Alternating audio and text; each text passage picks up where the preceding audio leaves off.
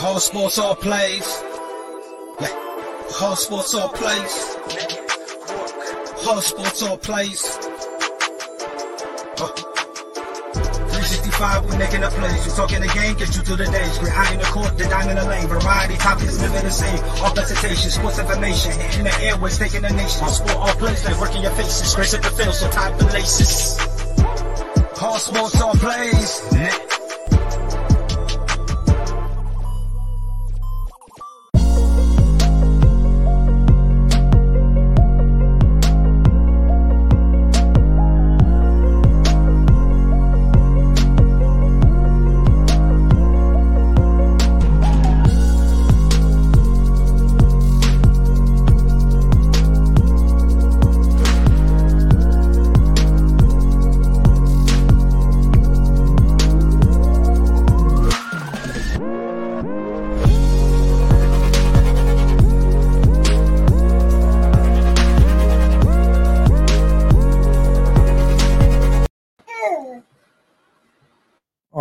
What's up, everybody? Welcome to Easy Money, the sports betting shows UFC 280 Oliveira versus Makhachev preview and prediction show. Uh, I'm Chris Gonzalez, joined by Pride. How's it going, man? I'm good, bro. Just tired, drained, and exhausted. But I'm kicking. I bet. I know you've been busy. You haven't been on no shows for a while. You've No. busy with the new job. and- Yeah. And then I'll tell people, and then they get all bitchy about it. But oh wait, am I allowed to curse? Oh no, I can't. I don't. You don't care? I don't care. All right. Fuck 'em. Oh man. Let's see what was Yeah, no. It's tiring, but I'm just ready for the UFC, man. I'm ready for this weekend. Yeah, I am too. I think tomorrow tomorrow's card, like we were just talking about, even the prelims are uh is a pretty stacked card. Get this out of the way. There we go. That looks better. All right. Yeah. No, even the prelims are pretty stacked card. They start earlier here because they're out of the country, so it's like 10 a.m. for prelims, two and a half. Yeah, they're yeah, they're in Abu Dhabi, which I mean you do when you're in Abu Dhabi, you kind of gotta put out at least I think they're in Abu Dhabi, are they? Oh yeah. Right? Yeah. And you know, you know, they go to Abu Dhabi a few times a year, and you know, of those few times, there's always gonna be that one card that's like banger.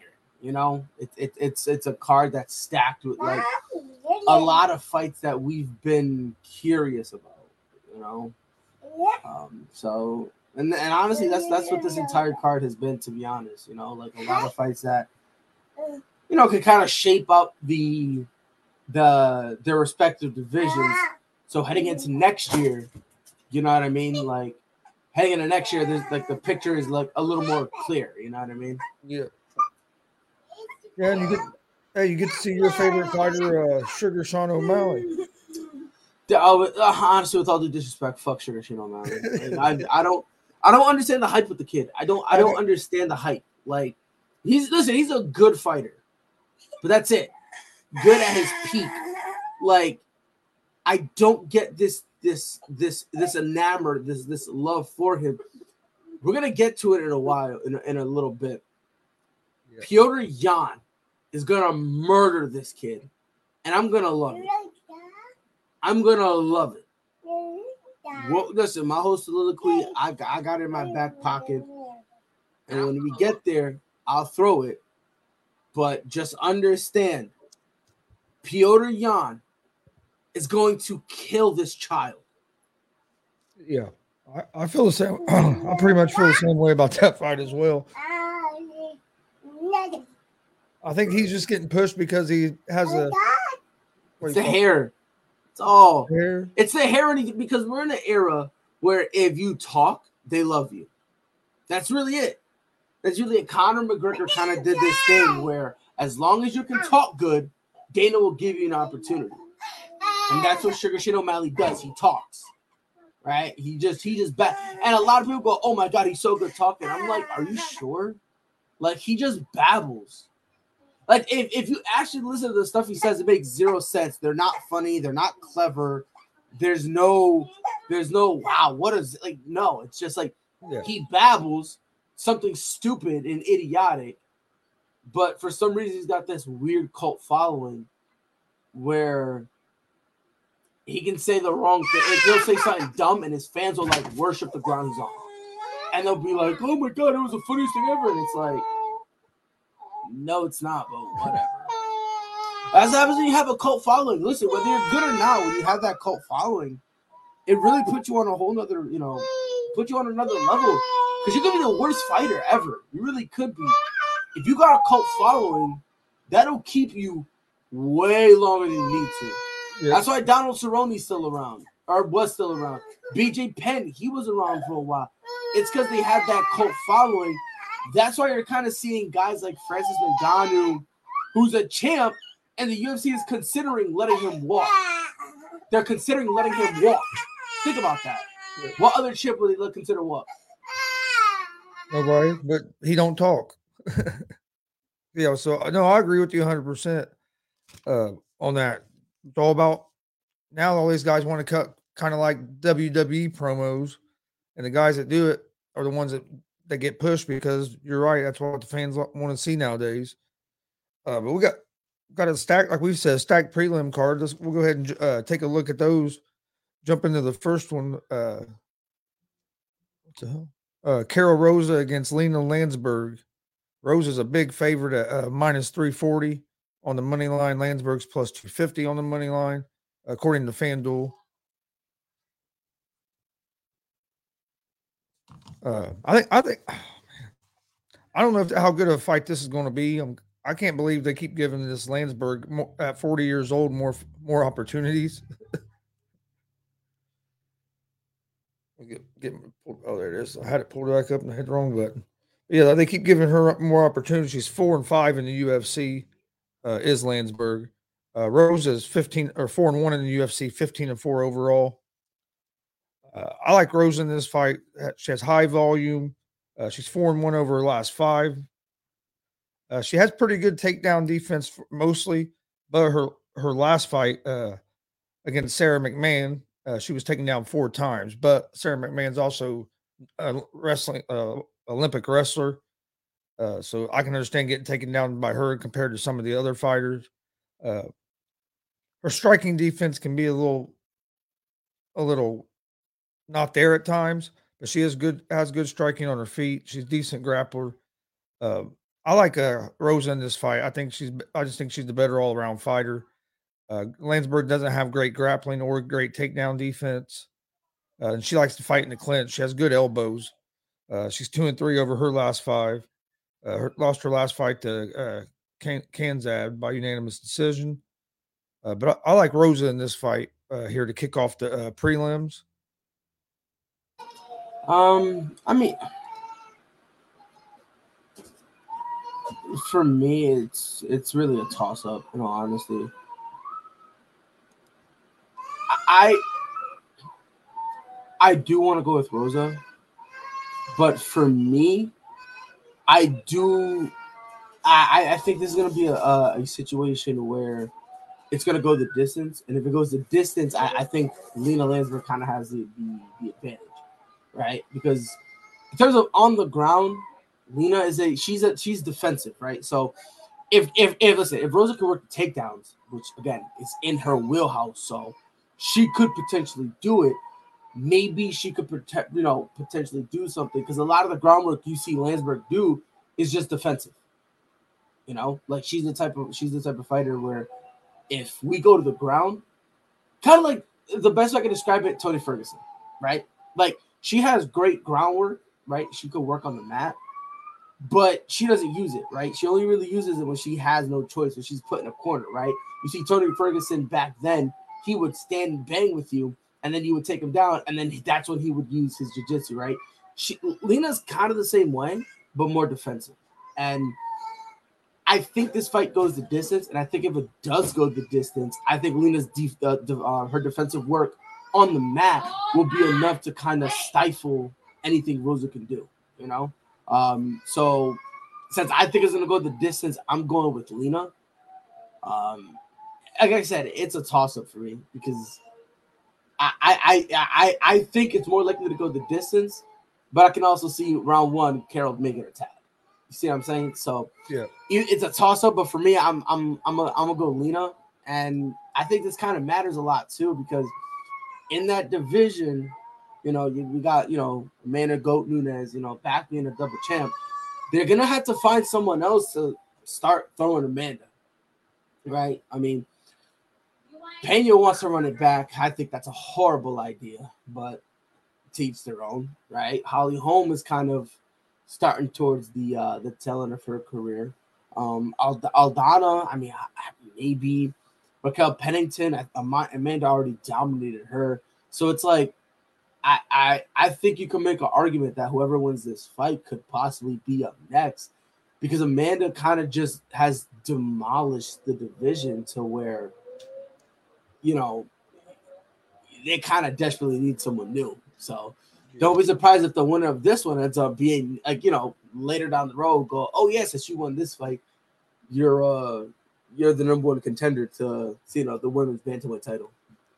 And, and the problem is, I think uh, Amanda will destroy either one of them. I think she'll destroy both of them at the same time. Yeah, I don't think they have anybody in the division right now. Nah, And that's going to be a problem. nah. I don't think so. I think the only one who will give Amanda some problem is Juliana Pena, but that's just because Juliana, even though she got beat up, she got that one win, the first one, right? That kind of hypes her up, and she still doesn't have this. She doesn't fear Amanda. So I think of anyone, Juliana Pena could give the best fight. But even though I, even though you know, I, I'm not not taking anything from Juliana Pena winning that first fight. But let's be honest, that's like she's not going to be able to do it. Let's let's let's let's be 100% honest here. She's not good enough to have repeat success. You know what I mean? You can get that one-off win, but the second fight, that's the reality of it. When Juliana Pena can no longer stay like she couldn't stand and bang with Amanda. No. And then and then after that, Amanda was like, "All right, I'm gonna piece you up like crazy." Amanda fought smart, so when she fought smart, Pena had nothing to capitalize on. Yeah. So No, she had nothing to capitalize on. I think the first time they fought, I think I honestly think Amanda kind of overlooked Pena a little bit, Oh, without a shadow of a doubt. and in the second I fight agree. she didn't, and you and we all saw what happened. Yep. Yep. She took her serious the second fight, and look what happened. John, John put it, put some of his picks on for the main card. We'll, uh, we'll get to our picks on the main card here in just a few, John. But hmm you have a couple I agree with, and you have a few, a couple that I don't. mm-hmm. But uh, next next card on the um, prelims, next card, next fight on the prelims, Malcolm Gordon against uh, Muhammad Mokaev. Mokaev. hmm Mokaev's a minus fifteen hundred favorite. hmm Gordon's a plus seventy or plus seven ninety underdog uh, according to FanDuel. Uh, what, what do you think about this one? For me, I honestly, I, I I think Muhammad wins, and I just think he just wrestles his way to a victory. I'm looking at a guy in Malcolm Gordon who, when it comes to standing and banging, he can stand and bang with anybody. The problem with Muhammad, he doesn't really stand and bang like that. He's the type of dude that wants to bring you to the ground and suffocate you. Malcolm Gordon has not only does is he does he struggle with takedowns, both taking others down and defending the takedown. But when he's on the ground and he gets taken down, he almost gives up. He it almost looks like he just shrugs his shoulders and, and goes, you know what? Let me just survive the round. Yep. In a five rounder, you could perhaps throw one round away. And a three round fight, you can't do that. You you you cannot throw a round away because once it starts getting to that to that point of okay, oh, you know, now you got to win two in a row. You now have to fight two perfect rounds back to back, and that's hard. It's very hard, especially with a great, with a, uh, excuse me, a great wrestler in Muhammad, who I believe whenever he feels like it will take Malcolm down. whenever he feels like. It, at any point, if somehow Malcolm touches him and hurts him, even now, even when he's wobbly, Muhammad can take him down. Yep. So uh, I, I I think this is going to go to a situation where if Malcolm had better takedown defense, I think this is a different conversation. I think this is a way different conversation. But until I see that, I'm going with Muhammad. Yeah, I agree with you. Um, even if uh, Gordon hurts Mokaev or Muhammad, if he hurts him, I think he can still Muhammad can still panic wrestle and, and get him down Yep. and uh, have time to recover. Yep. Uh, I just don't see no way Gordon's going to be able to keep the fight on their feet. Now on the feet, I think he would have a he could have a legitimate chance maybe if the, if he could keep the fight on the feet, Mhm. but I just don't think he can. Uh, Muhammad has good cardio, and I think he's going to be able to get him down and maybe get some ground and pound in, or maybe or work for a submission. Either way, uh, I think he'll be able to hold Gordon down once he gets him down. Because you're right, Gordon kind of panics when he gets taken down. Like you said, almost looks like he's going to give up. So I like Muhammad in this fight as well. Yeah. Um. By the way, before I forget, uh, Lina versus Carol. Uh, Lina. Uh, Lina Landsberg versus Carol Rosa. Um, if you want to bet on Carol Rosa, go to Five Dimes. She's a minus uh, three fifteen favorite. Um, those will be your best odds for her. And for Lina Landsberg, if you go to Cloud Bet, she's a plus two eighty nine underdog. So, and then for Muhammad versus Malcolm Gordon, um, the best bet, and this lets you know how lopsided it is. The best bet, if you want to go for Muhammad, would be sport uh, sport bet. He's a minus one thousand fifty five favorite. That just lets you know. Don't touch that one. Yeah. If you're feeling Malcolm Gordon can do the upset, if you really feel that way, uh, go over to Cloud Bet. He's a plus eight ninety uh, underdog. Damn, that's a whole do- uh, basically a whole dollar above FanDuel. Yeah. FanDuel's Uh-huh. plus seven ninety. Mm-hmm. So you got 890 over on Cloud Bet. So if you're that brave and you're and you're feeling uh because John Suggs says he's feeling Gordon here, you know, he, he's liking Gordon. If you're liking Gordon, take your behind over to Cloud Bet because you will get the best bang for your buck over there. Yeah, get your best odds. That, and if you're going to bet, you always want to compare sports books because you can get some sports books you get a lot better odds than others. Yep. Uh, next next fight we have is uh, AJ Dobson against uh, Armin uh, Petrosyan. hmm Uh, Petrosyan's a minus two twenty favorite. Dobson's at plus one seventy six uh, underdog. Uh, that's on FanDuel. Mm-hmm. Uh, I, I think this will be a decent fight, but uh, I like Petrosyan in this fight. I think I think his uh,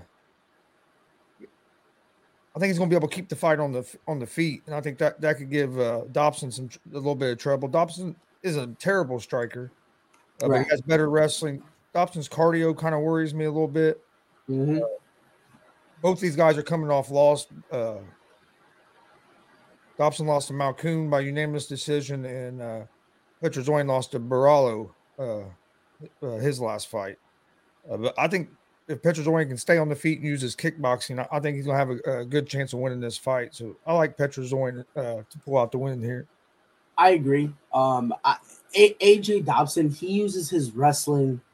You know, he, he wants to try to set stuff up, but a lot of the times he, he uses his wrestling is when he's in an uncomfortable situation. For example, he gets touched up and then he wants to wrestle so that way he can have some rest. If he's exhausted, like you said, his cardio is a question. So a lot of times he kind of does what I call the Marvin Vettori. He'll pick you up, slam you down, and then stop, and then Yep. just think, "Oh, as soon as I do that, I won the round." And that's that's what AJ Dobson does a lot. I don't. My my question is this: Armin is going to get taken down. I I I think he's going to get taken down at least twice. I think he's going to hurt. Um, he's going to hurt Dobson, and Dobson's going to take him down. The question is: Does Armin let Dobson stay on him, or does he work to get out of it? That's the only question I have. I'm going to go on a hunch and say that he does a combination of both. I think hopefully from Armin, we see elbows from the back. We see still punching something where he tries to do some type of transit. Basically, put some type of pressure on AJ Dobson, where after he does the takedown, he goes, "Yeah, I'm good. I'm not trying to stay here. I'm not trying to, you know, be in full and, and you know, in full mount with this dude because even though I'm on top and on paper I have the advantage, I'm out here taking elbows and, and I'm, I'm, getting beat up like crazy. So for me, I'm gonna agree with you. I'm gonna go Arman. I, I, I just AJ Dobson's wrestling. There's really nothing to hold on to. What I mean by that is he'll pick, like I said, he does the Marvin Vettori, picks you up, slams you, and stops. Yeah, he does. There's, there's, yeah, there's, there's control time. Exactly. There, there's there's no damage. There's no there's no moving to a submission. There's no there's there's there's not even smothering. It's just boom, and then I just chill here until I hear the bell. And I don't think that's gonna work against a guy like Armin. Like I said, I think Dobson's gonna get hurt a lot. You know, so I, honestly, I'm I'm gonna go on a limb. I say Arman gets the knockout in the second round. Ooh, okay. I could see that happening too, because once Dobson gets tired, I think Arman is just gonna be able. To He's gonna let loose. Apart. Yep, yep. He's gonna let loose. Uh, did did you ha- uh, have any better was odds? But what sports book had the best odds for that fight? So, excuse me. So if you like Armin, go to Bet Online. He is a minus two hundred favorite. If you like um, AJ Dobson, go over to Cloudbet plus one eighty five. So closer odds than we've seen, you know, yeah. in a while because every time we go to the prelims, it's always like, you know, someone's a minus 700 and the other person is like plus gig a thousand or whatever. Right? Yeah. So, but this this one is closer. Even though I'll be 100% honest, I don't understand how. Because for me, in terms of discrepancy in, in skill and, and potential outcome, uh, this to me is like the reverse of uh, Gordon versus uh, uh, Mokaev, where Gordon is gonna get out wrestled like crazy. I think Dobson is gonna get out punched like crazy. Yep. You know what I mean? Like I just think it's like the Brazil version of it. So it's it's weird how that one, like you know, the Muhammad fight has like the the odd gap is larger, but for Arman versus Dobson, it's really not. It's it's closer than I honestly thought it would be. So yeah, it's closer than I thought it'd be as well.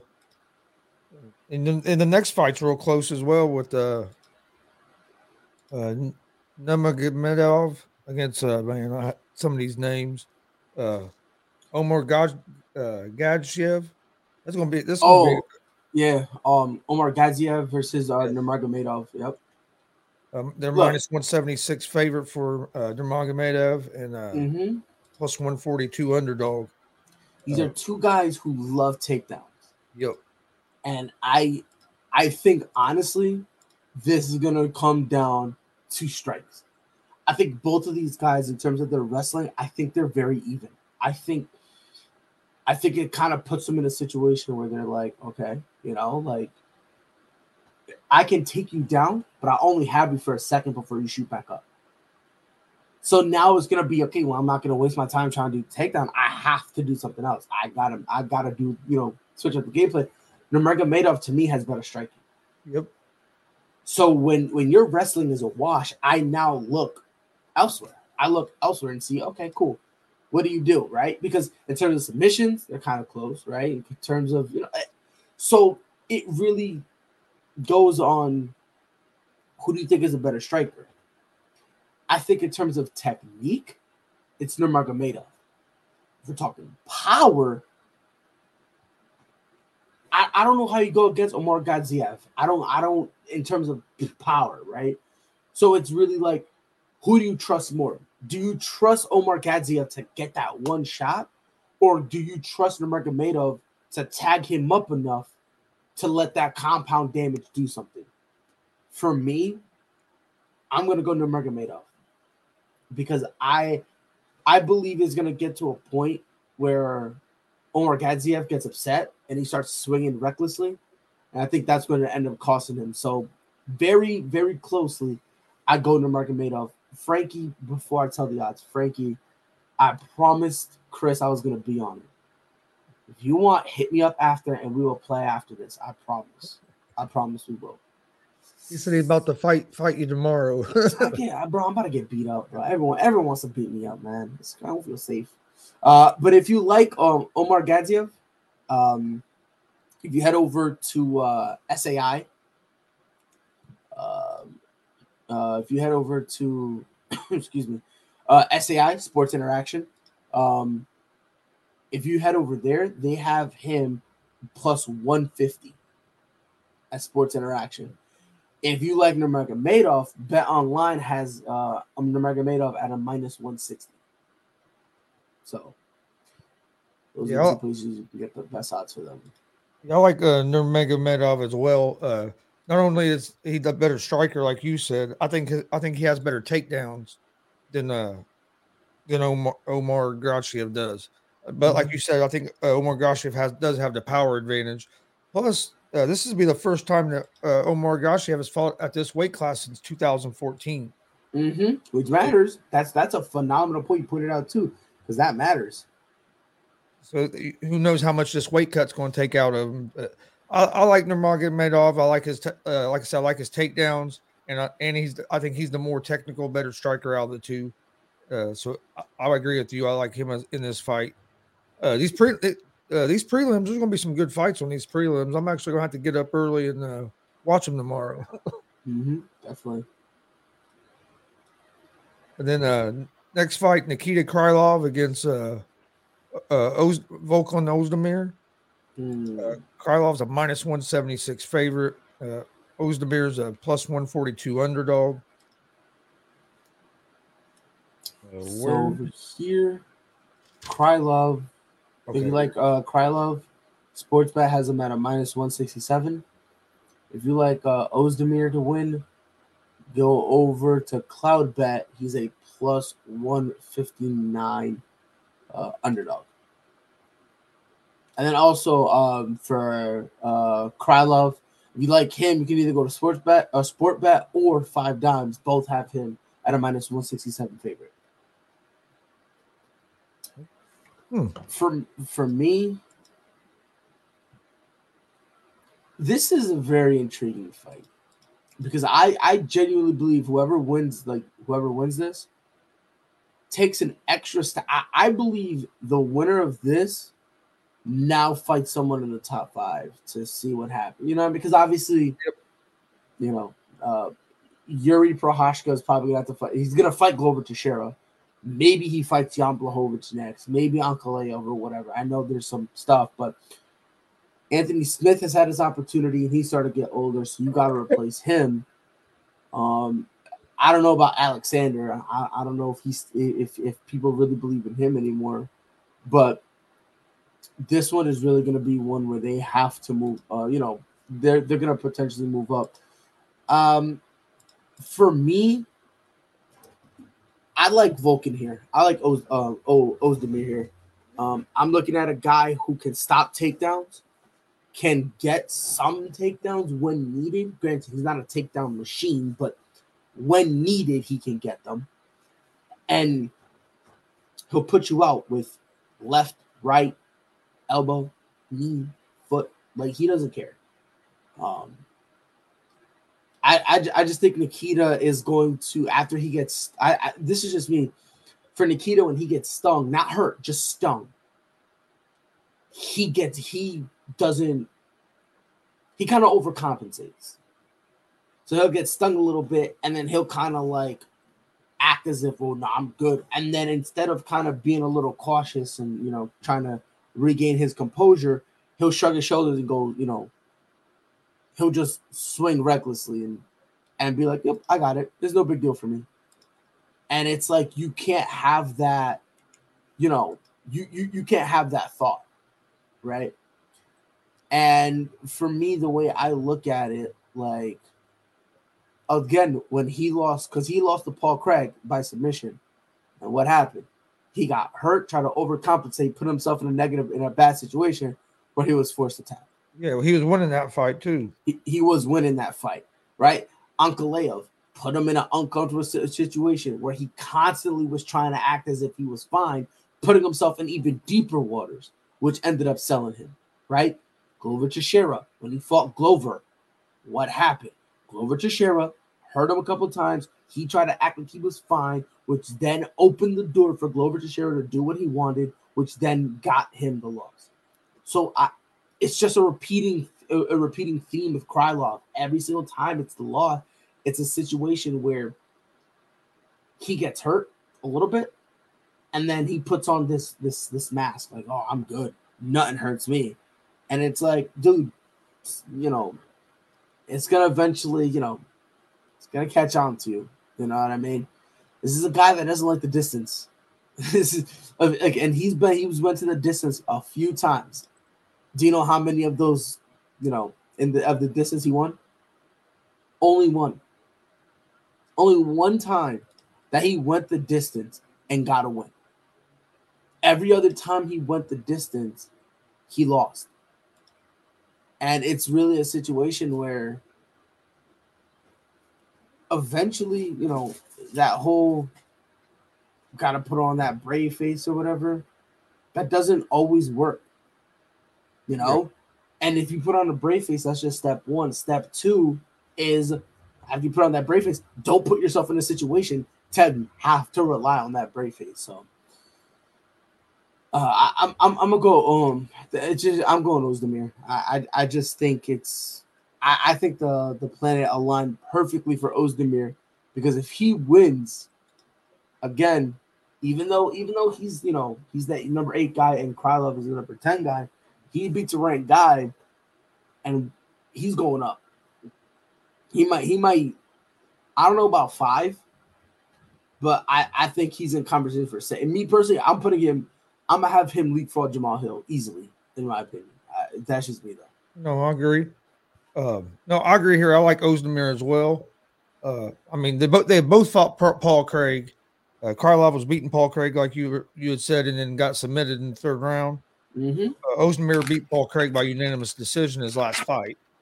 Uh, Krylov did beat Gust- Gustafsson his last fight in a TKO win, but Gustaf- Gustafsson hasn't been the same fighter to me for his last couple fights. At that that last Jon Jones fight, yeah, he he had he put everything he had into those two fights. Yep. Oh, I agree. He hasn't been. He hasn't been the same. Uh, Krylov, to me, his only way of winning this fight is, is by uh, wrestling. He's going to have to get takedowns, and I think mm-hmm. Ozdemir has good enough takedown defense where he, he's going to be able to keep this on their feet, especially if he tag, uh, especially if he tags them. And mm-hmm. Ozdemir has has uh, great power, so I, am with you. I, I think is going to get a big win here and uh, should put himself in line to maybe get a like a top five guy. Mm-hmm. Hundred percent, because and that, that that lightweight division right now, it's pretty open. And you got Yuri Prochazka, but you got Glover Teixeira, old. Jan Blachowicz, old. Um, Magomedov, he's not old, so you know that's a guy you can kind of leave there. And then number five, you got oh, I'm sorry, uh, four Aleksandar Rakic, which I don't. I, I'm not gonna call him old. I won't call him old, you know. But thing is with him, I don't. I, I, I don't see what's really gonna happen with him because I don't. I, it, it to me it just seems like they don't. Dana doesn't feel like he's worthy of of of a you know of an opportunity and well I can't even say he's not worthy because he had the opportunity if I'm mistaken um, when he fought Jan Blachowicz, the winner was going to be put in the title picture. If I if I'm mistaken, when, yeah, when, I, think, when, I think you're right. Right when Jan knocked them out, you know. I mean, granted, they weren't going to be there right then and there because you know you got Yuri Prochazka and Glover Teixeira kind of finishing their stuff up, but the winner of this would have been, you know, in that hunt, and and you know you know, he came off those two wins against Anthony Smith and Thiago Santos, you know, which everyone thought, oh my God, he's going to be great. Who's the Jan Blachowicz guy? I don't, I don't know what's going to end up happening with him, but let's let's leave him there. of the ten, and then obviously number five, you got Anthony Smith. So of the top five guys outside of the champion, three of them are on their way out. Mm-hmm. You know, three of them are on their way out. So that leaves three spots open for anyone in the top 10. And same thing with Nikita. If Nikita Krylov wins, he's up there now. Yeah. You know what I mean? And he does. I mean, he has some wins over some decent guys. Krylov does. He's beat Johnny Walker. Mm-hmm. Uh, yep. Like I say, he beat Gustafsson. He, but he, like I say, he lost to Paul Craig, and and it was like what you're saying. He he gets himself in bad positions uh, if he gets hurt a little bit, and that's what happened with Craig. And Craig was able to submit him. Yep. Yep. So it's it's to be very interesting to see how the lightweight picture kind of shakes up after this fight. And, and I think that, I mean, don't get me wrong, Krylov could could win this fight. I just think Ozdemir's power. That's what scares me about Krylov. Is right. He's we've seen him get tagged and get hurt. Mm-hmm. No, I'm, I'm, with. Listen, I'm not saying it's lopsided. You know, I I, yeah. I think the odds. I if for me the odds are fair, right? Uh, I don't I don't know if I threw them out there yet, but just in case. Um. Oh yeah, I said Krylov was a minus. Um. Well, he's a Krylov is a favorite. That I disagree yeah. with, but again, Ozdemir, if I remember right, Ozdemir opened as the favorite.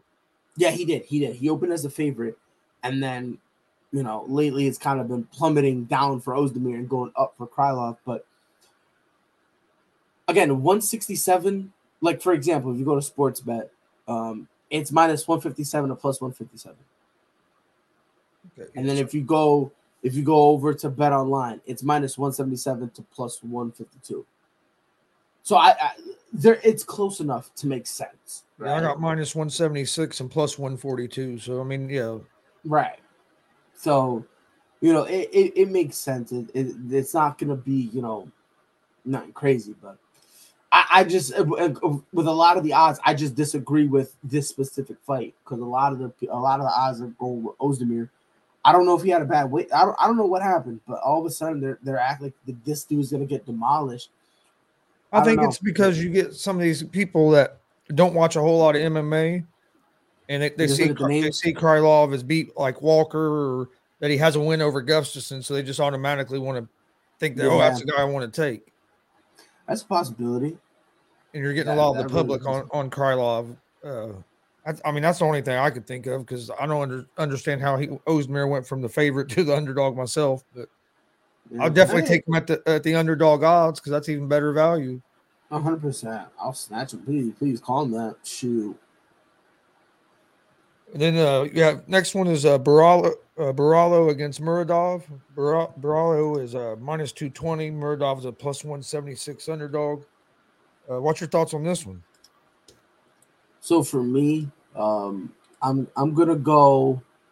Um, I'm I'm gonna go with uh Borralho. This is a guy who's got solid takedown defense, can take you down. Um, and on top of that is a guy who can make you tap. And he can make you tap. He reminds me a lot of Charles Oliveira. And we're, we're going to get into him a little later, but a guy where no matter where he is, as long as he's got a hold of you, he can make you tap.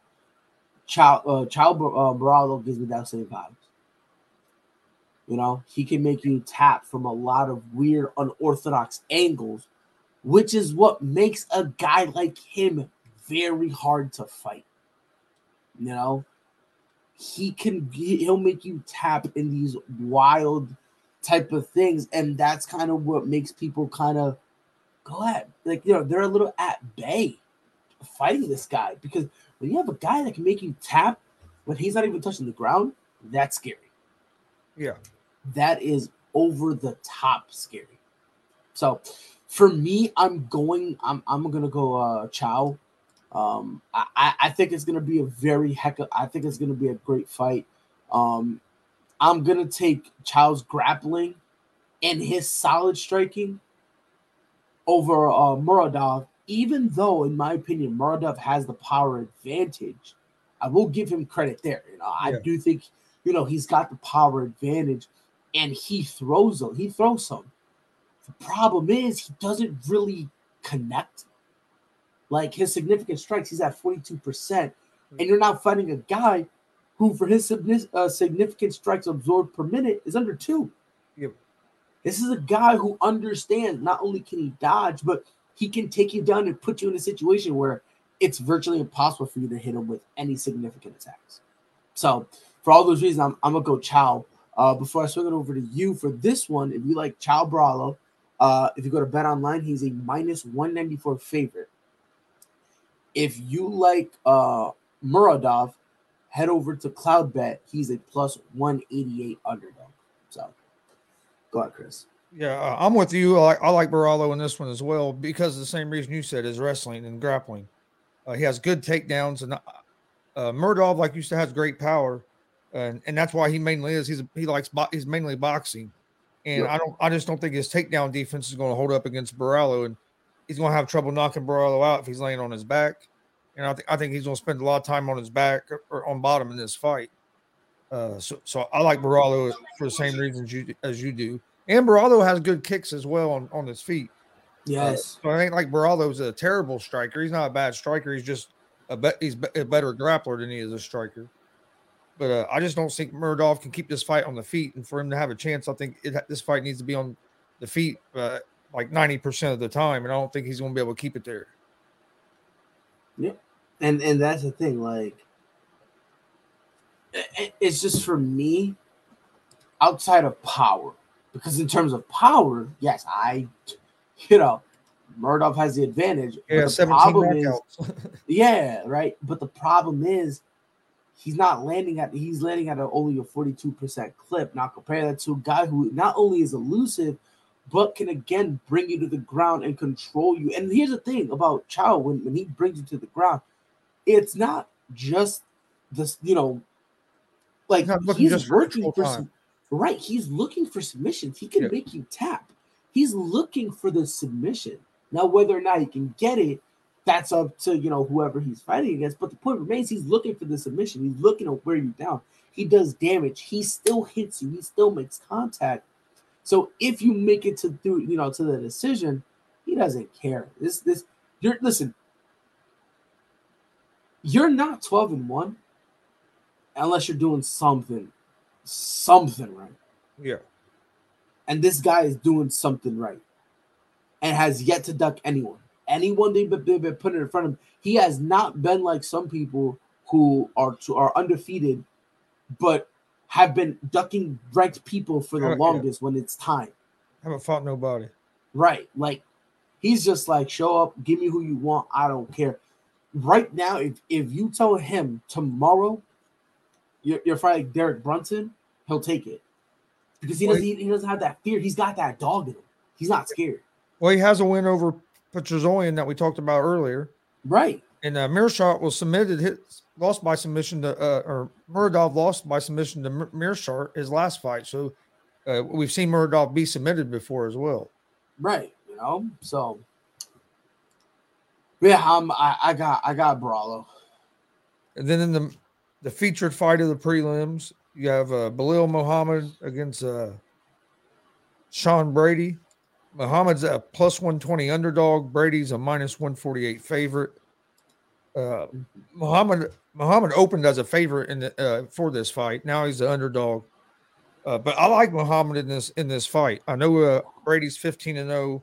Uh, he has great he has good grappling, real good takedowns. But I think I think Muhammad Muhammad's not a bad wrestler in, in his own right, and Muhammad has a 91% takedown defense, and with his and then with Muhammad's boxing on his feet, uh, I think he's going to give Brady, uh, Brady a lot of trouble. I, th- I don't I don't see Brady getting this fight to the ground like that. Will it's going to be hard to get takedowns, and I think Muhammad's good enough on the feet to to pull out the victory. Not to, uh, Brady's 15 and 0, but who is what co- level of competition have all 15 of them fights been at? Where I've seen Muhammad in some big, in some, uh, with some tougher competition. He has good cardio. Uh, he beat Vince Luque, uh, Vincent Luque last fight out by mm-hmm. unanimous decision. So uh, I like Muhammad in this fight. Uh, just be, a big reason because takedown defense. I think he's going. Brady's going to have a hard time getting him down and doing his ground and pound, where that's one of his strengths. Mm-hmm. Uh, but uh, what do you think about this fight? So real quick before we head into it, Sean Brady, if you like him, thank the Lord. He on Cloud Bet, he's a minus 133 favorite. Uh, if you like Belal Muhammad, sports uh, sport bet and five dimes have him at a plus 125. Um, Muhammad is going to get destroyed, smashed, assassinated, murdered, clobbered. Uh, let's get this jobber out of out of the top five. Well, he's a job. Let's get him out of here. Sean Brady, you, you asked who Sean Brady has, has has beaten, right? He's beaten, you know, we're gonna go back to 2019. He's beaten McGee, who is not bad. He's a okay, you know, he's a solid fighter. Now, yeah, he's not bad. Yeah, he's solid, right? Let's fast forward a little bit. And on the on the he fought on the card with um he fought Jake Matthews when um what's his guy's name? Israel Adesanya. I, I think it was on that Izzy card when he tried to fight Jan Blachowicz. If, if fact check okay. me if I'm wrong. I think it was on that same card. I think it was on that same card that when he tried to end up um being double champ. I don't know who told him it was a good idea to do that and not gain weight. What a legend. Yeah. And then he beat Michael Chiesa. He did beat Chiesa's last fight out. Which again, not the same Chiesa as back then. I'm not gonna argue that. But still, still, still a very, very good fighter. That Sean, uh, yeah, Sean Brady, uh, almost. Oh I gotta call him something else. you can't call him Sean. You can't call him Sean. Tom Brady Jr. I'm gonna call him that.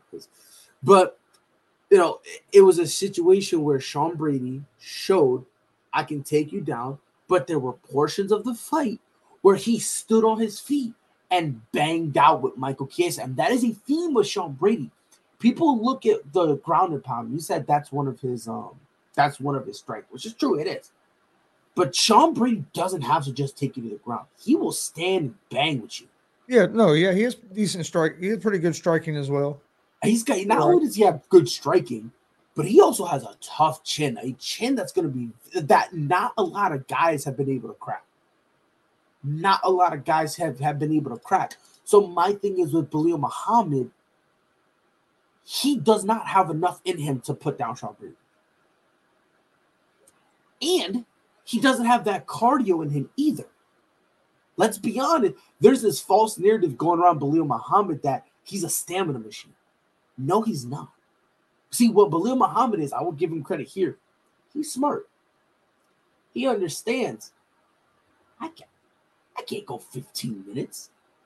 But you know what I can do? I can go two and take you down for a minute. I can go three and then take you down for 90 seconds. He yeah. he goes you he goes at you in spurts, right? But the problem, the problem with that, that spurt style does not work when you're fighting a guy who constantly puts pressure on you, who doesn't give you the opportunity to, to take that breath. Belal Muhammad's wrestling is solid. Oh, excuse me. It's solid. But he's not a guy who can take you down at will. He's a guy that he's a situational wrestler. So when he kind, he'll kind of swing at someone, they're off balance, and as soon as he sees that, okay, that's when he goes to the takedown. That like he's a, he's just an opportunistic wrestler. Not that that's a bad thing, but against a guy like Sean Brady, who his base is very solid, doesn't really fight. He doesn't find himself in those off balance situations, and because he trusts his chin, instead of throwing himself off balance, he'll either try to protect it or he'll just straight up eat it because he's got that chin. And with all of that, I think it's going to be a situation where Benil Muhammad is going to start getting frustrated and start swinging for the fences. Because again, a lot of people like you have this same mindset, and it really comes down to the fact that people people have been waiting for for uh, Belal Muhammad to come out for a while now. This is this like People have been waiting for him to have his party, and he has yet to have it. He has yet. You're now seeing Jeff Neal have a have a coming out party. You're now seeing Sean Brady. If Sean Brady wins this, it'll be a coming out party. I don't know if Belal Muhammad will have that same thing. People have been waiting for it. So I think that's why you and a lot of other people are looking at Belal and saying, you better win this. Because after that, if he doesn't win this, Oh yeah, he's in, in my opinion, you you either gotta move divisions, like you gotta move weight classes, or you just go, you know what, I'm I'm just gonna fight for a check. Choice is really yours. But for me, Belal Muhammad, Belal Muhammad is a solid fighter.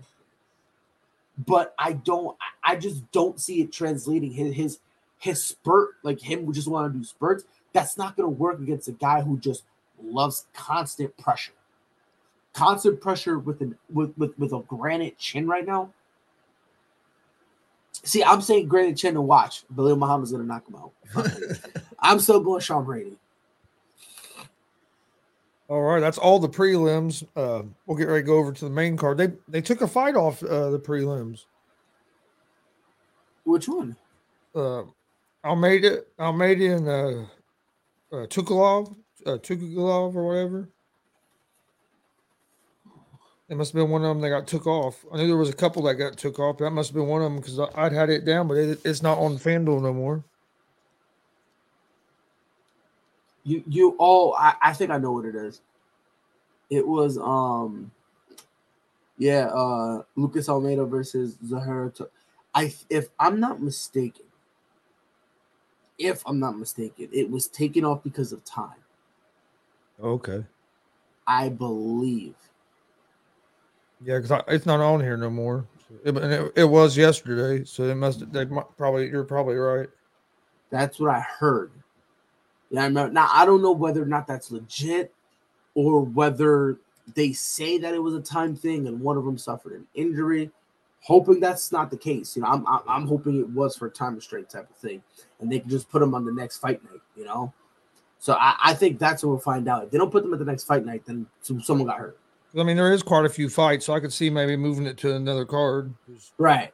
So that's kind of why I'm saying I'm just gonna wait because a lot of times you see this, they get taken off a card, and then on the next fight night they get thrown in, and then that's when you cut. That's when you can kind of make a determination on. Oh, okay, there was you know, there was just too not not enough time, and they had to take someone off. So until I see that, that won't that'll be able to confirm whether or not it was an injury. There's Hoping thir- it wasn't an injury because that kind of sucks because depending Yeah. on the severity, they could be out for a while. So, but yeah, there's 13 fights on this card, so it, it could have been that they moved him to the next one. yeah. I was about to say, and, as, and I feel like had it been in America, they wouldn't have cared because then they could have Yeah. had the early prelims. You know what I mean? But because it's in Abu Dhabi, you can't really have the early prelims because then for us, that's like what? Eight o'clock in the morning. And who's gonna be up for that? Let's be honest, right? Yeah. We barely get up for 9 a.m. football Sunday night uh Sunday football in England. We barely do Yeah. that. Barely. I'm not done yet. uh, okay, main card. On, Uh, we have, uh. First fight the main card is uh, Caitlin Chuka, uh, Chookagian against uh, Manonan Fer- uh, Fiorot. Mhm. Fiorot's a minus 245 favorite. Chookagian's a plus 194 underdog. Uh, I, I like Fiorot in this fight. Not nine and one. Uh, great striker on her feet. Uh, I think I think she's going to be able to t- uh, piece- up Chookagian on her feet. She's not terrible. at Really? wrestling. Wow. Okay. She's not terrible at wrestling, but yeah, I, I, I like uh, Fiorot in this fight. I just I don't know. I'm, Chookagian to me, she's she's one of them that's getting. all- She's had her opportunities, and I'm, I'm ready. I'm ready to see somebody else maybe move up here. But I do. I like Fiorot in this fight. I think on her feet, she's going to be able to do some damage, and I don't. I don't think Chookagian's going to be able to take her down and hold her down. You're a hater. You're a hater. Listen, Chookagian is gonna beat the bricks off this girl. Okay, she's gonna beat the. We're gonna send this woman back to the prelim, beaten, battered, and bloody. Let me tell you, bro. Okay, her nickname is gonna be Triple B. That's what we're gonna leave it. You know what I mean? You know how Triple G, Triple H. Guess what? Caitlyn, we're calling her Triple B because she leaves all her victims blood, beaten, bloodied, and and whatever you want to call it, bro. You feel me? Now she not beating up Valentina. Let's just let's just stop this Yeah. notion, right? At this point, I just think the winner of this is just it's just like a, a slab of steak for the Yeah. lion for, for Yes. Valentina Shevchenko. So let, let me just throw that out there real quick.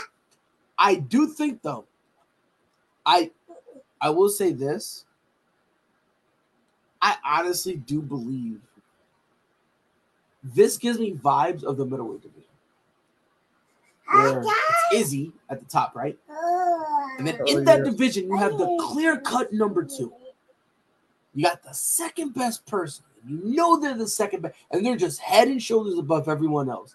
But they're in this weird purgatory where they're better than everyone else, but they're ch- they're, they're just not on the champs level, and that's where Caitlyn is. She she she she's on that Robert Whitaker uh, uh type of uh um level right now, where she can dust everyone else. She can dust Alexa Grasso. She can dust Jennifer Maia. She can destroy Andrea. Lee. She could wash Molly McCann. She could do. She could beat everyone ranked except for Valentina Shevchenko. And ironically, that's the only person she needs to beat so that way she could be a champ. You know, uh, I, I I think I think Chookagian uh Chookagian wins. I, I I think she handles it effortlessly. But again, it puts her in an awkward situation. Yeah. Do you want to Who do you fight next? because if I'm her, I take a weight cut. And I, I I I try I try my luck at strawweight and and and try my luck with Zhang Weili and Carla Esparza and Rose Namajunas, Jessica Andrade. I'd rather do that Yeah. because as of right now, the women's flyweight, bantamweight, and featherweight are all online. In the same way with uh, Faro, if she wins this fight, she's gonna get killed. She'll get killed if they put her against uh, Valentina. So Right. we're And the, but the difference is here's the difference between we uh, haven't seen it yet. Caitlyn, exactly. That's really the only difference, right? Like we've seen, you know, Chikugi get dominated by um Oh no, no, she didn't. Did she fight? No, she didn't. I think she fought her sister. Oh no, no, no, no, no. She fought Valentina, then she fought her sister. That's what it was. Yes, yes, I remember that. I remember.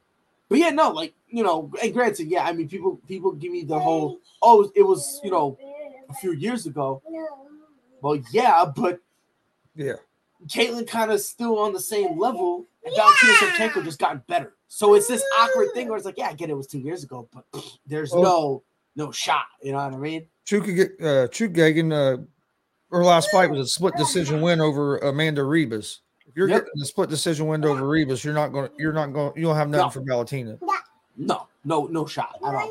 At all. And I, I and and that's why I think even though Chookagian is better than, of the two fighters, I believe you know uh Fiora she has a better chance of beating Valentina, only because we've never seen it.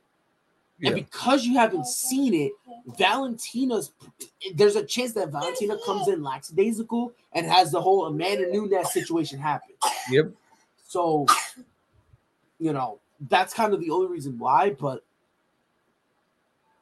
yeah, I mean, for me, bro, it's. I, I, I think Caitlin's gonna just demolish her, wash her, Well, that's, uh, her, beat her up. Uh, she's gonna um smack her around, throw her outside, lock her in a, in a chain, and and and and just just just kick her, punch her, knee her, elbow her. She's she's just gonna destroy her, bro. That's a Again, I'm saying this, and watch Shakuya get knocked out in the first round. Watch. By the way, for for this one, uh, did I see the Sean Brady and Billy Muhammad odds? uh, yes. Okay, so for this one, uh, if you like Fiorot, um, Sport Bet and Five Dimes have right at minus two hundred. Damn. If you like Caitlin Chookagian, head over to Cloud Bet plus one ninety two underdog. So Hey. This next fight is going to be a good one too. I think. yes, Dariush Uh, against Gam- Gamrot. Yep. Dariush is a plus 172 underdog. Uh, Gamrot's a plus, or excuse me, minus 215 favorite according to FanDuel. Uh, what do you think about this fight? I think this is going. I think this is going to be a fun one here. this one is going to be. Listen, this one, everyone's gonna call boring. That's what it's gonna be. Everyone's gonna be like, "Oh my god, it's boring. It's not a good fight. Whatever, whatever." These are two guys that love to grapple, smother, and do groundwork. That's what they do. So it's really a ch- uh, a game of checks of chess between them, right? I think Gamrot is going to get the win. When, when the wrestling doesn't work, what, the, what do you have to fall back on? It's, it's, it's a magical thing called punching and kicking, right? Like, and when that happens, me personally, I I personally like Gamrot. He's got a better chin, connects at a higher percentage. So I think it's gonna be very close. I will take Gamrot. I think it goes to the decision. I don't think you see you see any knockout or anything like that. I think it goes to the decision. And here's where the awkwardness with Beneil Dariush goes. What do you do with him now? Yeah. That's kind of the question. Because if he does, because here's the thing: if Beneil Dariush wants to go get back in the top five, because we forget he used to be in the top five, you know, a long time ago. You know, back when there was a champion in the lightweight division. Oh my god, that was so long ago. He was top five. Now he's not because Charles Oliveira had to slide down, but by the end of the night, he will be top five again. He will be top five again because either Charles or Islam we'll get into that later, will be the champ, and we go from there. You know what I mean? But and if and if Dariush wins, that's what I'm saying. Like, but here's the thing: I don't think a win is enough. He needs yeah, to dominate. Be impressive. Yes, he need. He, you need to look at it and go, yes, like this. This is the Dariush we've been waiting for. Great wrestler, but he's kind of been lost in the crowd. Because think about this: I, I, I want I want to like this is how I know that the the the Dariush train has has kind of stopped. Right. All right. So I'm going to read you just some. These are what. Okay. So these are the these are some of his fights. Right. His last four. KO'd Klose. He KO'd Holtzman. Decision over Ferreira and decision over Tony Ferguson. Right? Yep. Those again, all wins, all wins. I'm going to tell you, I'm going to tell you the last five or the last four of this fighter.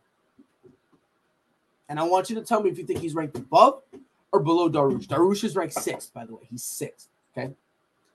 A, lo- a win against Ferguson, a loss against Gaethje, a loss against Oliveira, and then a win against uh, De- uh Hooker, Dan Hooker. He's he's uh he's ranked below. Should be ranked higher. This is the UFC career of Michael Chandler, who is ranked above ranked Beneil Dariush.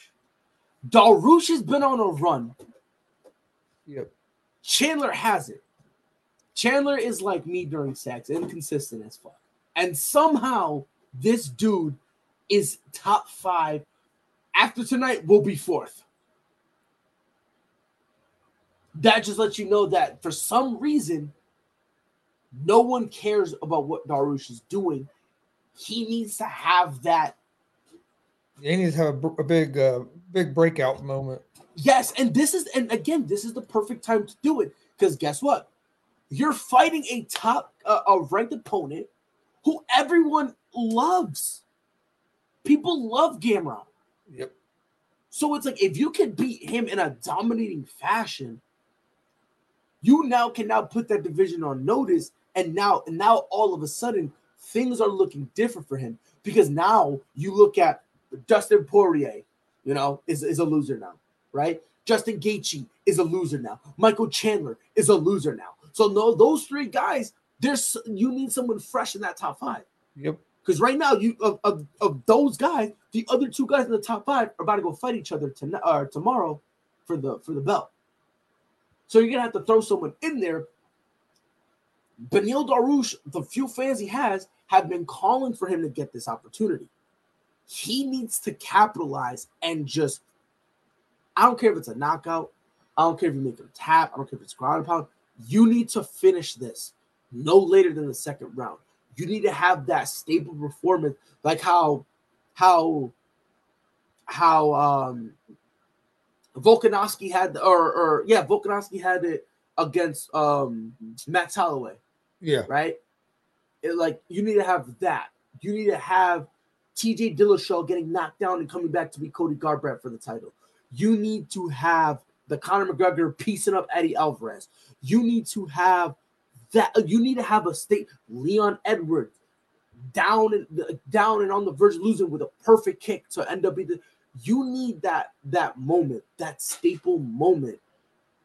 And until he gets that, I I don't think legitimate. I I, I, I me personally, I don't take him serious right now until he has that moment, I don't think anyone outside of his fan base will take him serious. So this is his opportunity. I got Gamrot, but Dariush needs to step up, or he's gonna get, or he's gonna have to step aside real soon. We're on opposite opposite again here. I'm taking. I'm. I have Dariush in this fight.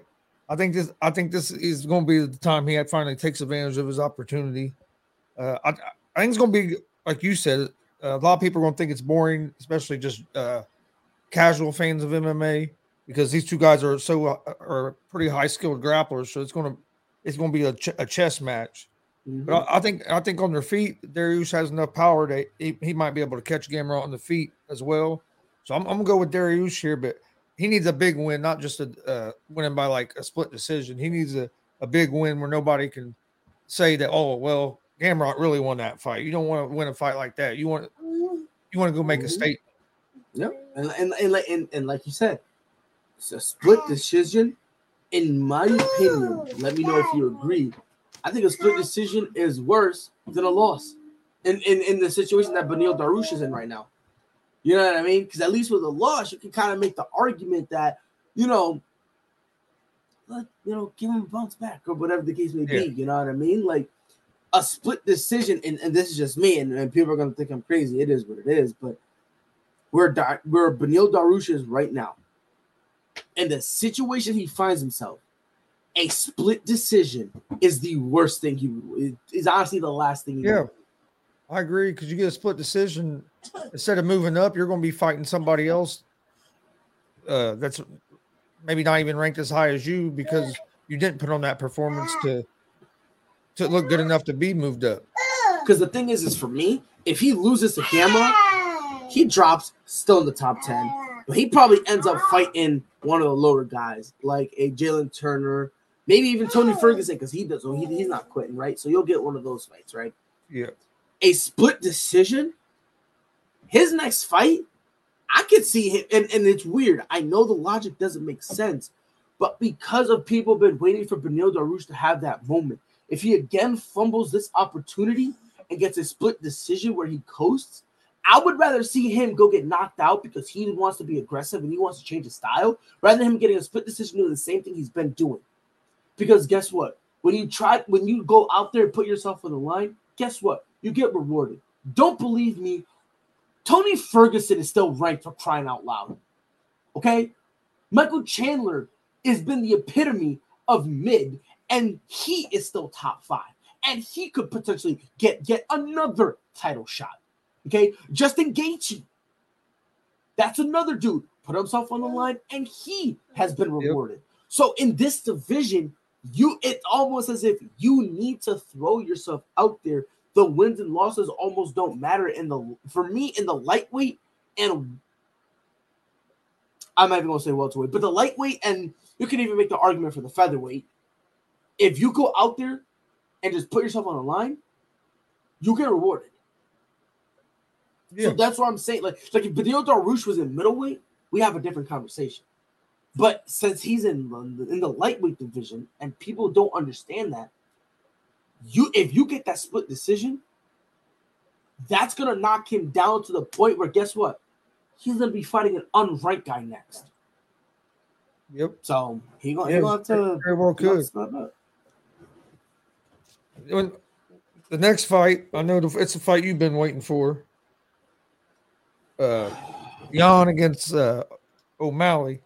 Yan is a minus 290 favorite. O'Malley's a plus 225 underdog. Uh, See, that's a joke to me. I'll, I'll let you go first on this one because I know we both feel pretty much the same about this. so, but if you like Sean O'Malley, go to Sportbet or Five Dimes. He is a uh, plus 235 underdog. If you're delusional enough to like him, uh, Petr Yan is at um, Sports Interactive and Betway both tied minus 250 underdog. I understand what Uncle Dana's doing. I understand. I get it. You know, he desperately crossing his fingers, hoping Sean O'Malley is that guy. The problem is he's not. Here's problem number two. You're fighting against a guy who is that guy. Problem number three. Said guy is kind of mad he doesn't have the belt. You want to know another problem? Sad guy is probably ticked off that the other guy is fighting ahead of him in a championship fight. Yeah. You want to know what's even worse? That same guy is probably even more pissed off because he wanted TJ Dillashaw. Like, and, and then by the way, you want to know what's even worse? That same guy who's ranked number one, who's mad and angry, and in my in my opinion, he has killed someone. I don't, I don't. You, you are not Petr Yan and have that constant look on your face unless you have literally killed someone. Okay, like you know what look he has. He reminds me of. I, oh, I swear I'm not trying to get political. Vladimir Putin. like you ever just see Vladimir Putin and his face just that is the face of a man who has witnessed a life leave a, a body before. Okay, Petr Yan has the same face. Okay, and really the, the absolute funny part about the entire thing Petr Yan hates Sean O'Malley Yeah. with a fiery passion. You're telling me I have a former champion who's mad he's a former champion, mad at the guy who took the championship from him, mad at the fact that the guy who took the championship from him fought the, is fighting the guy that he wants to fight. He's mad at the guy that he's fighting right now because that guy is just some some weird drama king who doesn't know what he's doing and is just like a, a little you know, the, the the the moron has nothing to do in terms of good, right? And I have to waste my time. Think about this. When is the last time we've seen a number one guy fight, like the number one ranked guy, fight someone out of the top 10? That's what I was getting ready to say. I, Do you know the level of disrespect that is? Imagine, imagine me. I am the number one guy. I am probably, in all honesty, because of how the bantamweight division currently is, there's a legitimate argument that I will probably fight the next guy. I will probably fight the winner of Sterling and um, Dillashaw. yeah, because he lost to Sterling by split decision. Right. And if and if it's not him, there's only one other guy who I will accept, and that's Corey Sandhagen. That is it. That is it. Outside of him, there is no one. el- And by the way, before anyone says Marlon Vera, shut up, because Marlon Vera is gonna get waxed, destroyed. He can't even Yeah. beat Aljamain Sterling, and he's the weakest of the three pillars. He's the weakest, and he can't even beat him. Um, In my opinion, O'Malley should have had to fight like Sandhagen or somebody like that before you ever got a chance No. to on. No, no. You know who? You know who he honestly should have fought. Has he fought him yet? I don't think he has.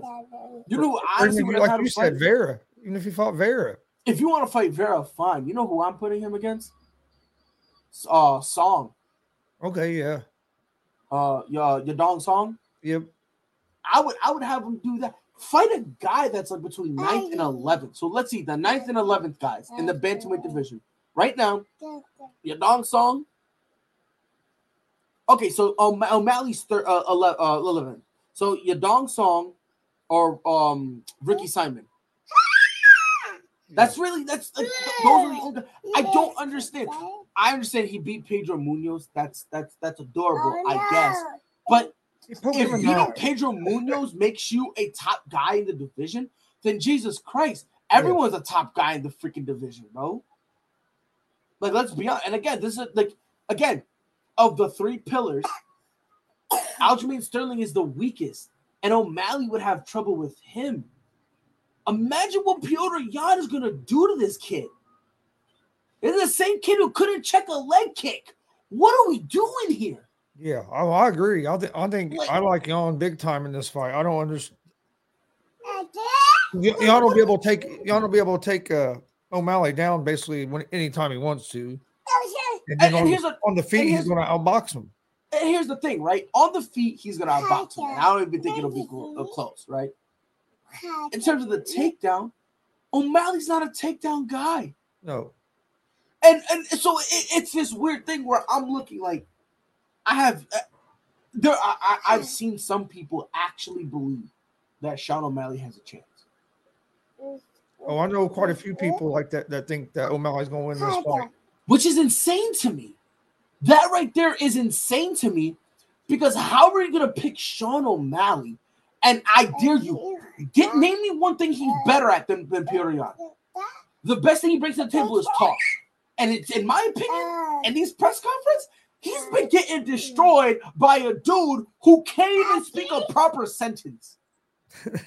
let, let that sink in. The best thing he brings to the table is talking.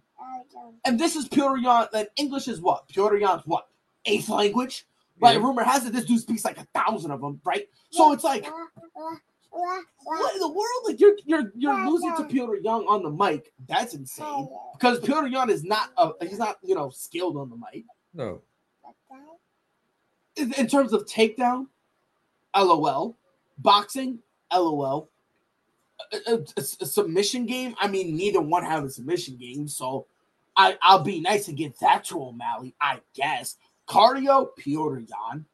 Uh, uh, chin, Petr Yan. IQ, Petr. I, I I don't. Uh, I level of comp- level of competition, fought Yan's fought way better competition than O'Malley has. See, and I'm not, I'm not even gonna go on that argument only because like Yan was the champion, so it makes sense on why that would Yeah. happen. I You mean, know? O'Malley hasn't fought nobody really yet. I mean, but because O'Malley's a bum. He's a That's mean. He mid fighter. He He's a mid fighter who can deserve- talk. He don't deserve this opportunity yet because he hasn't been tested. Can I be honest? If I'm Petr Yan, I demand a release right after this fight. 110 The mere fact that Dana White disrespected Petr Yan by doing this, I, I you know what I honestly expected?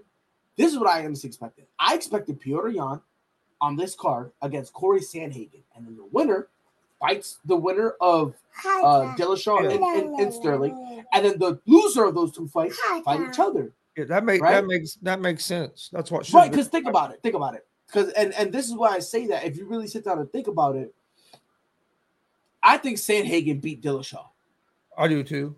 but it's it's one of those razor close ones where it's like, boom, like you know, I'm not gonna scream robbery, you know, because it was razor close. Would you love to see that fight again? I would. Yeah. Yes, please on pay per view. Okay, if you can listen, if you're trying to sell me Nate Diaz versus Chimaev, and and and, and all of a sudden uh, TJ Dillashaw versus Corey Sandhagen isn't a draw, Dana, Uncle Uncle Bobby Dana, get it together. Okay, get it together. So it's it's this weird thing where I just don't comprehend. I don't understand the logic. Because my thing is, I'm willing to hear the logic. If it's stupid, I, I'm gonna tell you to shut up. But I need the logic because for the number one guy, I would have preferred Yan versus anyone. Petr Yan versus me. I would have fought for free. It would have made more sense than fighting Sean O'Malley, who the hardest thing that he needs to worry about is dyeing his hair because he knows he can't hack it in the ring. in. And after Petr Yan puts this little swivel little twerp in his place, I will look at all the fans and, and I, they will have to acknowledge the fact this kid is just not good enough right now. Can he be? Who knows? He's young, so he's got time. Who knows? But as of right now, if he is ready to be a top guy in any division, give me a padded helmet, and I, I, I I'm a better running back than Jonathan Taylor. I'm a better running back than, than uh, Derrick Henry. I'm a better quarterback than Patrick Mahomes and Josh Allen. Better wide receiver than D Hop, Justin Jefferson, and Ja'Marr Chase. I'm a better tackle. I'm like, no, what are we doing here, Dana? Get it together, bro. You need to get it together. And after Yan destroys him, you need to apologize to Yan and give this man a big fat check, and then thank him for not demanding a release. Because any other fighter either would have a taken a, a, you know demanded a release or would not have taken this fight and looked at Dennis and said, "Are you out of your mind?" Yeah, if I'm Yan, I, I, and after I win this fight, I'm uh, I'm either demanding a, to fight the winner of Sterling and Dillashaw, or I'm asking for my release. Either you give me you give me the shot at the title, or I'm out of here. Yeah, because I did you a favor. I'm doing you a favor. I'm doing you a favor because you want this. And here's the part about it. Dana hopes and he's crossing his fingers and hoping O'Malley can do it. Yeah. That's what he wants O'Malley to do it so bad. So I'm Petr Yan. I saved this division. Me. I saved it. Because when Cody Garbrandt was sucking and being a bum, it couldn't hack it. And it was only getting one win when he knocked out a Assunção. And what was doing nothing since then. When TJ Dillashaw got caught with EPO and Corey Sandhagen was hurt, I held down this division. Just me by myself for the longest. And for you to make me fight Sean O'Malley, and you ready to hear the sad part about it? Yan is in a lose lose situation because if he beats the bricks off the twerp, he should have done it. Yeah, we're all, I was gonna say we're all gonna say, well, that's what should have happened. And guess what? If he loses, he's a bum. So he, he's in a in a lose lose situation. So Dana White better be grateful. He better he better thank his lucky stars. Where He better- O'Malley's in a basically win-win situation because if he wins, he's going to get a, a bigger fight, and if he loses, most people are going to say, well, not most people, people like me and you're going to say, well, that's, we expected him to lose. He's, he's a bum. The worst ranked fighter in that division. yeah, I, I couldn't believe they moved him up to fight Yan already. I I think it's ridiculous. Uh, like like you said, I think it should have been Yan and Sandhagen, and then uh, winner of winner of that and winner of Sterling and Dillashaw fight each other, and the two, and the two losers could fight each other. But O'Malley hasn't proved to be up there in that top four with them guys. But in the co-main event, we have the cha- championship fight for uh, for the weight class with Aljamain Sterling Okay. against TJ Dillashaw. Uh, Sterling's a minus 172 favorite. Dillashaw's at plus 140 on the money line. Uh, how you see this one going? You think you think Dillashaw's going to be able to uh, pull it off? So before I answer that for the odds here, if you like uh, Dillashaw, go to Sportbet. He is a plus 160 underdog. And if you like, uh, uh, by the and also on five dimes plus 160. If you like Aljamain Sterling, uh, Sports Interactive minus 155 favorite. So if you like those odds, the mere fact that TJ Dillashaw, I You am just- not a TJ Dillashaw. Oh, what? You took you took uh, Yan in the last fight, right? Yes, yes, I did. Yes, yes. Uh, I do not like TJ Dillashaw. Um, I hate him with a passion. Um, I think yeah, Dillashaw. yeah, I I hate don't him. like him Uh, either. He's a piece of garbage. He's a piece of trash. But this is how much of a phony champion Aljamain Sterling is. I am rooting for the man I hate. I think TJ Dillashaw is going to put on a clinic. And the reason why I say this is because I I have to be consistent. Remember back then, the gauntlet I wanted Aljamain Sterling to run through? I wanted a juiced up TJ Dillashaw. I want Dana White to turn a blind eye. We're gonna inject this man with EPO through every orifice, every every every single little every hole in his body. We're gonna get a syringe full of EPO and inject. And we're gonna have TJ Dillashaw just ragdoll this piece of garbage and save the bantamweight division. And he's gonna do it. He's gonna do it. There's nothing Aljamain Sterling does that TJ Dillashaw cannot handle, counter, or conquer. Period. If we're gonna be honest, TJ Dillashaw is is uh, Brock Lesnar. Aljamain Sterling is Zach Gowen. If y'all don't know who that is, it's the one leg guy. If y'all still don't remember, it's the guy that Brock Lesnar F5 into the pole. If you don't know, look up Oh, Brock kill. Lesnar versus Zach Gowen. You're welcome. Okay? Without a shadow of a doubt, TJ Dillashaw is going to dominate. And I honestly think it really comes down to one thing. How long does TJ Dillashaw want to mess with Aljamain Sterling? Does he want to watch the like the the hope drain from Aljamain Sterling's eyes? Does he want to see that? Or does he just want to end it quick, get the belt, and then just go call out whoever? That's really that that's just it's not a matter of if TJ Dillashaw beats him, it's just a matter of when, right? Is does Dillashaw want to knock him out in the first round and be like, I'm back, bleepers, I'm back? EPO, let's go. Or does he kind of want to drag it out and say, look, man, that's two times. Every time back, I thought twice. I went the distance both times, and I'm a winner. Put this division. Y'all suck. Beep. And he gets out. What does he want to do? What does he want to do? That's all it really comes down to. TJ Killishaw. Is, he's gonna he's gonna Shawshank redemption this piece of filth and save the division we didn't know we loved. So Dillashaw win it, so my man Petr Yan can beat the bricks off you, and we can have our true champion back on top of the division. I think we're gonna get Yan back as our true champion, but I think I think Sterling's gonna beat Dillashaw, and then Yan's gonna beat I Sterling. kick you from this? Do I have the, the, the ability to kick you? What the world? What the world, Chris? Christopher? I just man, I I just think Sterling's gonna beat Dill, Dillashaw. I want to pick Dillashaw because I don't care for Sterling either, but I think Sterling's gonna win. And then, but I think Yan, I think they're gonna give Yan another opportunity after he uh, slaps O'Malley around a little bit. I think Right, he's uh, I- gonna fight Sterling. I- And like I said, I think the only guy, the only guy I will accept, like if it's not Petr Yan, if you're gonna give any other guy a title Sandhagen. shot, yes, that, that that is the only because I felt like he beat Dillashaw. to be what I'll be honest with you. Can I be honest with you, Chris?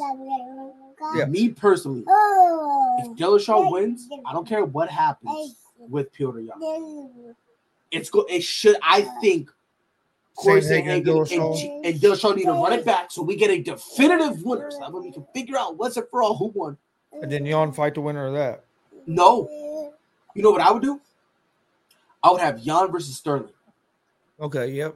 Have them run it back, and I would even do them on a fight night because it won't be for the title. Yep. It won't be for the title. Do that for a fight night. Matter of fact, I would do Dillashaw. Like uh if it was Dillashaw, I would do Dillashaw versus Sandhagen. What what are we in? What is October? Right, yeah, October. Um, if if they're down, I would have it to be the first pay per view of January of, of, the, of next year. If they're down, if not February, March, let them fight, If you- right? If not, you could do it the weekend of the Super Bowl. They usually have that pay per view right there at the beginning of February. Do yeah, oh, yeah, yeah. So if they don't want to do January, they can do February, right? And then after they fight, the next weekend, that fight night should be Sterling versus Yan. And then that way there's only a week difference. So now you know who's the champion. And by Yeah. the time, by the time in, in a week's time, you will know who's gonna be the number one contender for the Bantamweight championship. And plus, I would be people will watch that. That'd be a good a good main event for a fight night because it would get people to tune into it. Hundred percent. And I, and again, it'll it'll make sense because usually they kind of have fight nights for up and comers.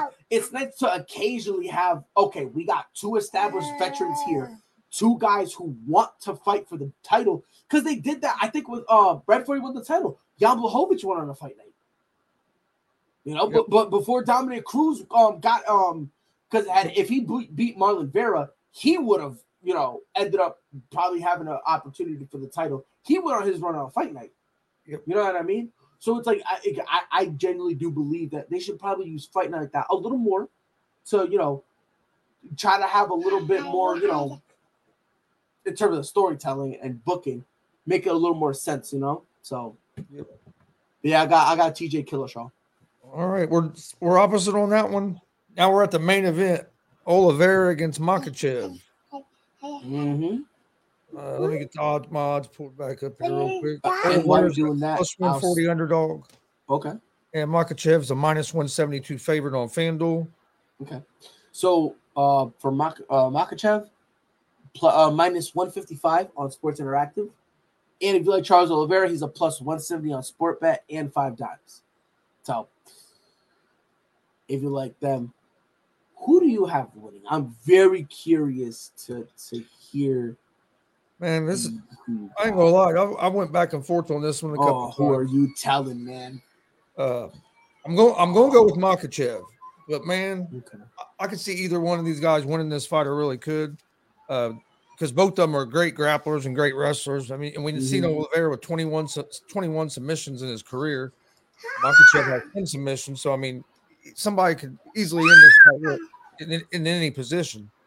Uh, but man, I, I think Makhachev's going to be able to get some takedowns and, and be able to get some uh, control on top, but he's going to have to watch for them submissions.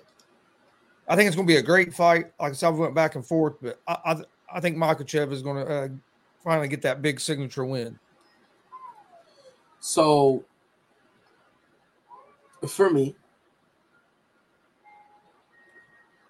I'm so I'm like you. Back and forth, back and forth, back and forth, back and forth. Because I I do like Makhachev and I think he can win, but here's the only concern I had when it came to Charles Oliveira. Is he gonna quit? It's the only concern I had. I think a, a Charles Oliveira with the right mind, yep. Woo, he's dangerous. So I started going back, right? Looking back and you know, looking through his, you know, his spot where he was inconsistent. And I remember exactly what I was doing, right? I stopped at the Holloway fight in 2015. So that's when it hit me. What am I doing? I'm going too far back. Because he beat Tony Ferguson when he knocked out Michael Chandler yep. at the end of the first round. Michael Chandler hurt him. He hurt Charles Oliveira, and Oliveira, instead of quitting, what did he do? Fought through. Mm-hmm. Dustin Poirier hurt him. And what did he do? Fought through. Justin Gaethje. Okay, I can't say nothing about Justin Gaethje hurting him, but but but but Michael Chandler and Dustin Poirier hurt him. Yep. And what did he do? It fought through. Fought through and persevered. So I was like, why am I going to look up 2015, 2014, 2013 when I'm seeing the most like of his recent fights? He's faced adversity and he's showing me I'm good now. I'm good. I'm chilling. I'm vibing. I, I, I like how I was before, where a little bit of adversity would, would, would freak me out and I would tap because I'm having an asthma attack in the octagon. It turns out I don't have asthma. No, those days we, are behind me. We make weight this time. See, but here's the thing. Here's the thing. I got me tight. I was hard on him for that. But then when I saw like everyone was like 0.5, and then it came out that the, that the reason why was the backstage scale was yeah. actually off. Yeah. I, that's when and and I I was hard on him. I have apologized and recanted because as time went on, they started putting out more information, yep. and then you realize like when it, when they finally came up with the actual weight, seventy percent of the fighters were over by half a pound, and I'm like, there's no no shot that's a coincidence, no shot that's a coincidence, and I think that's why they gave him this this automatic rematch. I think that's why they said, all right, look, if you beat Gaethje, we'll, we'll give it to you, no problem because at this point, you know, Andre goes, uh, bro, I want Charles what's up. Me too. I do. I do. I can't put him over Khabib though because he's fishing dudes. Khabib already fished, but no, listen, you don't have to put him. You know, if you don't want to. Me personally, I just love the 180 Charles Oliveira game. Yeah. In the it, it, people like you know everyone loves to talk about how in the beginning a paper cut had this man out for six weeks. Yeah. Now my man got veneers and all of a sudden, this dude out here taking bricks to the face, bro. He taking bricks to the face. He's like, ah, give me that. I want another brick. Give me another one. Ah, like, and it's insane. Again, Charles Oliveira. He's he, he's he's a you know a submission artist, right? Yep. And he knocked out Michael Chandler, who everyone thought had better boxing. No one thought he could stand and bang with Dustin Poirier. He did that to end up getting him to tap. No one thought he would be tough enough to be, you know, to rock with Justin Gaethje, and he broke Justin Gaethje. So I think at some point we got to stop looking back six, seven, eight, nine, 10, 15, 20, 80 years back to nitpick him yep. when now he's starting to show us I'm chilling, I'm vibing, I'm good. I, I I've faced adversity against the top top guys in this division. I beat them. I'm the reason why people don't look at Dustin Poirier the same anymore. I'm the reason that the Michael Chandler hype all of a sudden stopped. I'm the reason why no one takes Justin Gaethje legit anymore. I'm the reason. And with the for that man, I got Oliveira. I'm rocking with Oliveira. I think I think he does it. And I think I think he, you know, you know how he speaks Brazil, like, or I said Brazilian. I'm stupid. You know how he speaks Portuguese and whatnot. I think I think we hear him speak some English. I think we only hear three words. Suck my bleep. He'll say it too. He'll say it too. Maybe call Makhachev the B word a few times. But Well, I, I think I it's gonna be. All right, so I'm gonna go with Makhachev, but man, I think it's gonna, I think it's gonna be a great main event, and I'm and it has the ability to be a real, real good fight because uh Makhachev isn't no slouch either, and I don't, he's not going to quit. So it's gonna be it's gonna be fun. Uh, I hope we get the best version of Oliveira too, because we get the best version of both these guys. I think it could be fight of be uh, fight of the night. Hundred percent. I, I I think, in my opinion, I think this is fight of the night. I think Uncle Dana's gonna make up a bonus for Petr Yan. I, I think he'll just make up some random bonus, like some a bonus we've never heard of before. It's, it's gonna be like um take one for the team bonus or some shit, something like that. Like, like he's just gonna make up a random bonus. Like, yo, I gotta give Petr Yan something. Take out the trash bonus. That's it. I think I, I think that and I, think I think the winner of the of the bantamweight title fight is gonna get a, a bonus, you know, something because I, I I do not think in any way, shape, or form I do not think that the bantamweight title uh, DJ TJ Dillashaw is gonna hurt Aljamain Sterling. You, you think this is you think this is one of the better uh, pay per view cards though that we've had had in a while? Yeah, you know what I think we should do at the end of the year. We should have like our top three pay per views. Yeah. like a show like that because that way it'll actually let us go because i i i do i think this card is very i like it i do like the card i i i love the fact that obviously we finally get a lightweight champion right but then we're having the bantamweight title defended plus you know obviously you still got um excuse me you still got the Petr Yan still there, so he can kind of, you know, speak his piece and whatnot. For me, I'll be honest with you. 278.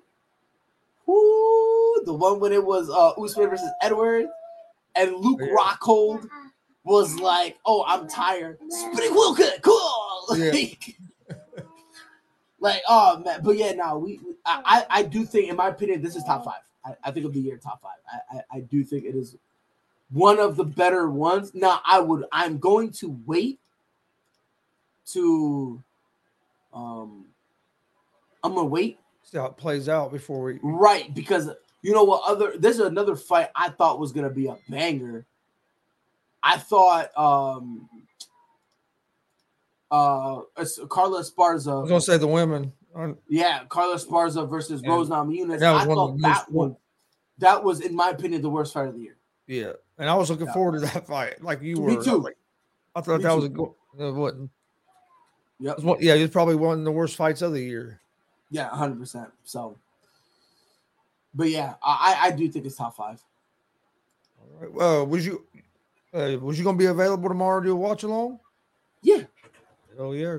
My- My Yes, dad, sir. my dad will be out. He's gonna be out and about, so he won't be able to be on. So it's like, as long as I can find with something, at least one other person, I'll, I'm gonna do it. yeah, I got you. Yeah, I, I I'll I'll probably be in for the main card. yeah, I'll, probably, I was just gonna do it for the main card. Start Yeah, about okay. two o'clock. Yeah, to do all that stuff. With my luck, bro, with how tired I am, bro, I'm not waking up till like one ish. Yeah, I plan on starting basically right at two when the main card starts. That's cool. That just let me know when, and I'll be here. Yep. Well, well, we'll plan on starting at two. I'll send you. The, I'll send you the link in the morning sometime. Fantastic. But uh, you got you got any final thoughts before we uh, end this preview and prediction show? Um, j- like always, you know, when, when it comes to betting, you know, Chris says all the time, just make sure you look at all your stuff. Make sure you look at all the sports book, compare odds, and make sure you don't go because even though when was it? I think it was it was um the last the last show I did with you. Remember on one on one um sports book, the favorite was the underdog. Yep. So I always tell people, always look at the odds, pay attention to them, know they change, and always look at multiple different sports books because, like I said, the odds are always different, and you might catch yourself, you know, catch some a lucky a lucky deal here and there, you know. But yeah, you can get better value at different sports books. Now, I'll be honest with you, I use FanDuel a lot, but in on UFC, DraftKings usually has better odds on, than uh, Yes. FanDuel on UFC. yeah, and, and that's nothing because they're um it's it's literally Yeah. because they're partnered. Yep. So they they they get like you know better inside scoop type of thing. So, but yeah, man. Yeah, All right. it was fun, bro. Uh, yeah, I just found out thought it was a great show. Uh, Yes, sir. a lot of fights. Like I said, we'll be live around two o'clock tomorrow with watch along and reaction uh, for the UFC 280. So come join us tomorrow. Appreciate everybody watching today. Uh, you also you can. Uh, I'll be live tonight, eleven o'clock with Gonzo and the Judge Sports Talk. Uh, come check that out. Uh, but for um, for um, Pride, I'm Chris. We will see you guys uh, hopefully tomorrow for the UFC 280 watch along and reaction show. If not, you can find us through the week on the uh, ASAP Sports Network. Please go hit that subscribe button for the ASAP Sports Network and for Gonzo Sports Room and and for Pride, uh, Prideful Takes podcast as well. And uh, we will we will see you guys tomorrow. Thanks for joining us. Have a good weekend. Yes, sir. All sports, all plays. Yeah. All sports, all plays. All sports, all plays. Uh. 365, we making a plays. You talking the game, get you through the days. We're high in the court, the dime in the lane. Variety topics, living the same. All presentation, sports information. In the airways, taking the nation. All sport, all plays, they working your faces. Grace at the field, so tie the laces. All sports, all plays.